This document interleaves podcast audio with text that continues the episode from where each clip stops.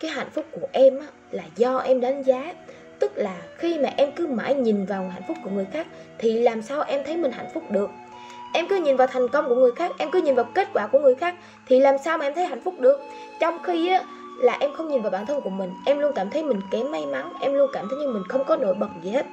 Mình không có cái thành quả gì hết mình không có gì để mà mình phát triển để mà mình có một ích cho xã hội cả thì làm sao mà em hạnh phúc được? Đó là như vậy. Thì chị sẽ chia sẻ cho em một cái uh, cái câu chuyện giữa là hai con hổ. Đầu tiên á, là có một con hổ thì nó ở trong sở thú và một con hổ thì nó đang ở ngoài giả thú. Thì một hôm hai con này mới gặp nhau. Cái con hổ ở trong sở thú á, thì nó rất là thích nó thích kiểu như là nó thích được bay bay bổng, nó thích được ra ngoài chạy nhảy như là cái con ở ngoài giả thú.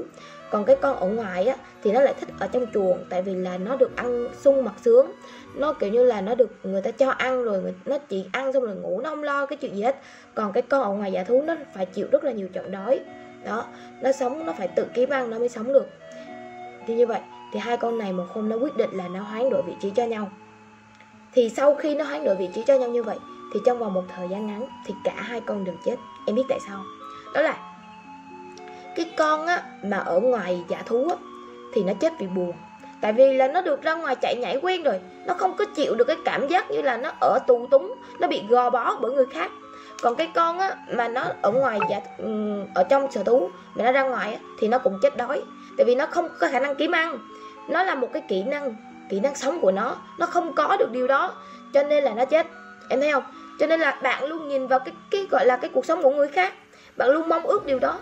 Hai con này nó ước nó ước rồi cuối cùng nó phải nhận lại lấy, lấy cái hậu quả. Không có con nào mà vui vẻ cả. Mình cũng vậy. Mình cứ tập trung vào người khác thì làm sao mình vui được? Cho nên cái hạnh phúc á, có người nói với chị á, là tôi muốn hạnh phúc. Muốn hạnh phúc á, thì bỏ chữ tôi đi. Bỏ cái tôi mình xuống bỏ chữ muốn đi. Còn hạnh phúc thế thôi.